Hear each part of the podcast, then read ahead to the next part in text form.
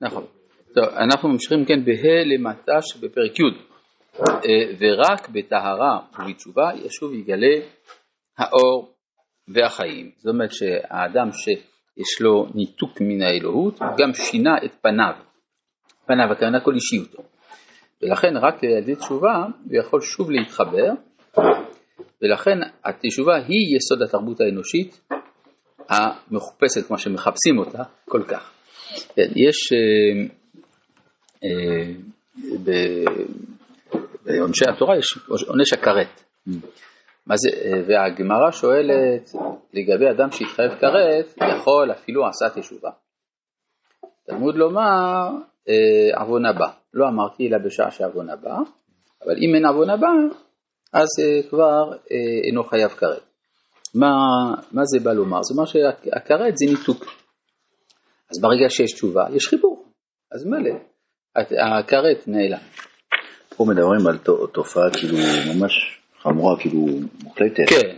אבל המנגנון הזה של עיבוד קצת הצורה של, של בן אדם, היא, היא, היא עובדת כל מדורג. פעם שיש... אה, מדורג. זאת אומרת, כל, כל, כל חטא הוא, הוא פוגם ב, ב, בשלמות של ה... בוודאי, אבל פה מה שהוא מדבר זה החטא של הניתוק מדבר השם. כן, כן. מדבר השם, שזה כפירה בתורה מן השמיים, שזה הדבר החמור. טוב, פסקה ו' העבירות והמידות הבלתי מזוקקות הן מצמצמות את הלב.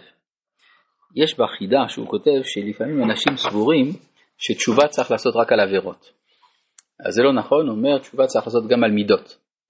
כן, המידות הרעות, אף על פי שלא תמיד הכל כתוב בתורה, אבל המידות הרעות זה הקלקול הבסיסי. יש בספר אה, אה, שערי קדושה, רבי חיים ויטל, שדרך עלייתו של האדם זה קודם כל תיקון המידות, אחרי זה המצוות, אחרי זה לימוד תורה. אז אה, בלי המידות הכל מקולקל. אז לכן אומר כאן העבירות והמידות. הבלתי מזוקקות הן מטמטמות את הלב וכל זמן שהנפש חשוכה על ידן, אי אפשר כלל להסתכלות, להסתכלות העצמית הבהירה שתתרחב ותתפשט יפה. כלומר, אה, ממילא גם ההסתכלות שלו על החיים היא הסתכלות לא נכונה.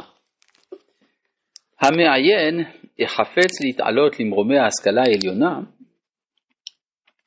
זה לא כולם, אבל יש כאלה שרוצים להסתכל, יש אנשים שזה לא אכפת להם השכלה עליונה, אבל מי שזה אכפת לו, ירגיש את זה מנפשו, והכרח גמור ירגיש בעצמו לשוב בתשובה שלמה, לצורך ההשכלה העליונה בעצמה שלא תהיה לקויה. למשל, אנשים שעוסקים בסתרי תורה, אם יש להם הרהור של גאווה, או של כעס, או של עצבות, או תאווה וכדומה, אז ההשגה מסתלקת. כן? וברגע שאדם חוזר בתשובה, ההשגה חוזרת. כן. יש מידה רעה שאין לה ביטוי מעשי, לעבירה מן התורה? כן, גאווה. הרי אדם יכול לשבת לו בבית, אף אחד לא רואה אותו, הוא עובר על עבירה של גאווה. עכשיו, גאווה תמיד יהיה לה ביטוי שהוא דורס אחרים. אה, בסדר, לא, אבל אני אומר, זה יכול, אבל אתה שואל, אה, האם מידה שהיא רעה שאף פעם לא יכול להיות לה ביטוי מעשי? לא, למה לא? זה בא בין אל עצמו, לא, אבל הוא אומר, הוא אומר שגאווה יש לה גם ביטוי עצמי, וגם ביטוי חיצוני, מעשי. יכול להיות. גם במחשבה אתה לא, אבל יש מה שנקרא הליכה של גאווה, יש אה. התנהגות של גאווה. מה שיאיר שואל זה האם יכול להיות מידה שהיא רעה שאף פעם אין לה ביטוי מעשי. לא נראה, למה שיהיה? יש ב... אוקיי, הוא אומר חזרה בתשובה מהמידות רעות. מידות רעות, כן, יודע, יש מידות רעות באדם. עכשיו, אתה שואל שאלה כללית על המידות הרעות, איך, האם יכול להיות מידה שהיא רעה בלי שיהיה שום ביטוי מעשי? אני לא חושב שיש דבר כזה. אבל, אה, אבל יש איסור גאווה גם בלי, גם בלי הביטוי העצמי. כן? זה דבר כעס או עצבות, כן? העצבות היא מידה רע. אה, יש, אה, היה, היו קהילות שהייתה מסורת שלא למנות רב קהילה מקובל, בגלל שיהיה לו קשה להסתדר עם הילדים, הוא יכעס. כן, והרב צריך להסתדר עם הילדים, אז יש, גם אצל המקובלים רואים ש... אצל רבי חיים ויטל במיוחד, שנושא הכעס הוא מרכזי. למה הכעס הוא מרכזי? בגלל, כמו שאצל משה רבנו, שמשה היה כועס. למה הוא היה כועס? כי הוא היה משיג את הדברים בעליוניותם והמציאות סותרת את זה. אז המתח בין האידאל למציאות הוא זה שמכעיס אותו. זאת אומרת, מקול אמיתי הוא צריך להישאר שמח. זהו, זה עבודה מיוחדת, כן? צריך יש אנשים שכאילו מתחילים ללמוד אה, דברים כאלה והם מתחילים להיות קודרים ככה. לא, זה אסור, זה אסור, אסור, אסור. בוודאי. האריזל אמר שכל מה שהוא זכה לו, זה על ידי שהוא קיים מצוות בשמחה. זה העניין. אה, כן, אבל זה לא עבודה עבודה זרה. כן. הרמב"ם אומר שלא מצאנו חרון אף השם, אלא בעבודה זרה בלבד. כל מקום שצוין ככה זה רק בעבודה זרה. יש כמה קושיות על הרמב"ם, אבל אה, ככה הוא טוען במורה נבוכים. יש שאלה למשל שבסנה, בסנה כתוב ויחר אף השם במשה. מה, מה כל כך עבודה זרה שם? כן, זה אחת השאלות.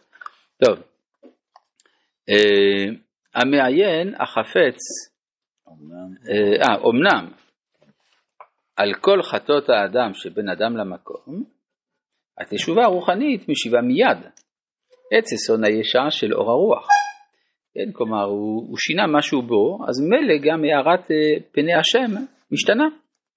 אבל בעבירות שבין אדם לחברו אי אפשר לנפש להשתלם עד שיתוקנו בפועל.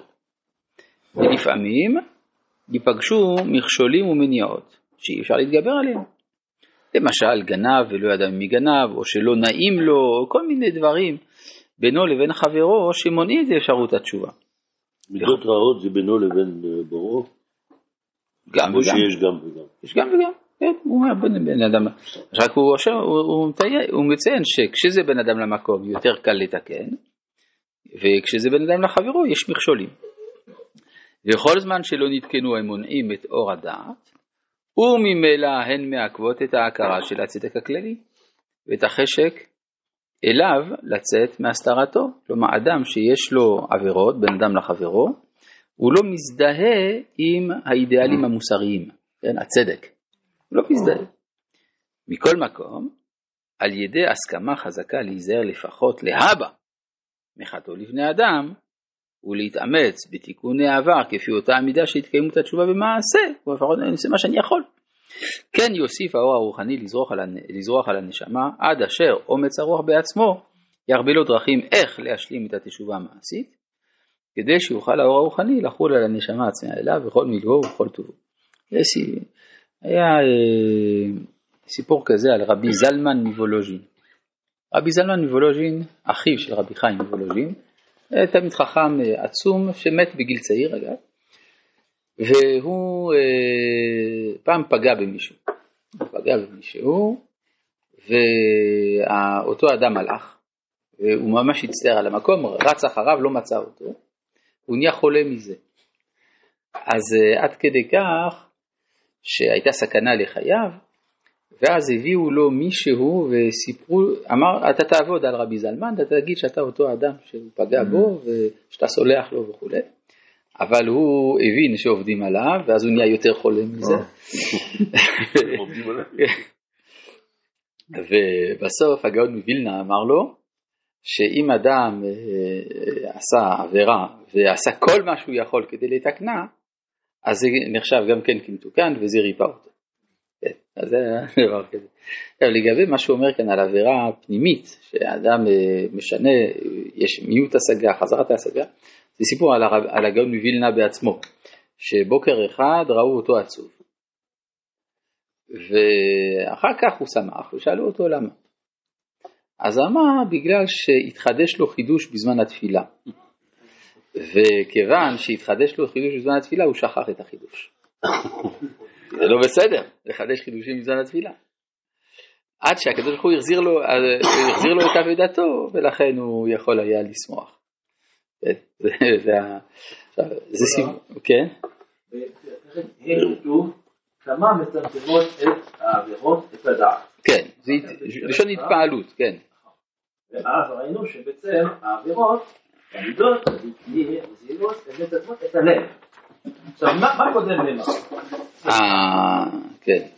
כי נראה שבסוף אבל זה בעצם מתחיל מהלב, ואז זה מצמצם את הדעה, ואחר כך לא תראה, לפעמים כשאומרים לב מתכוונים לדעת. כתוב הלב יודע. כן? יש לרב סעדיה גאון איזה לשלושים ושניים פירושים למילה לב. רבי חנניה בן הקשה אומר, רצה הקדוש ברוך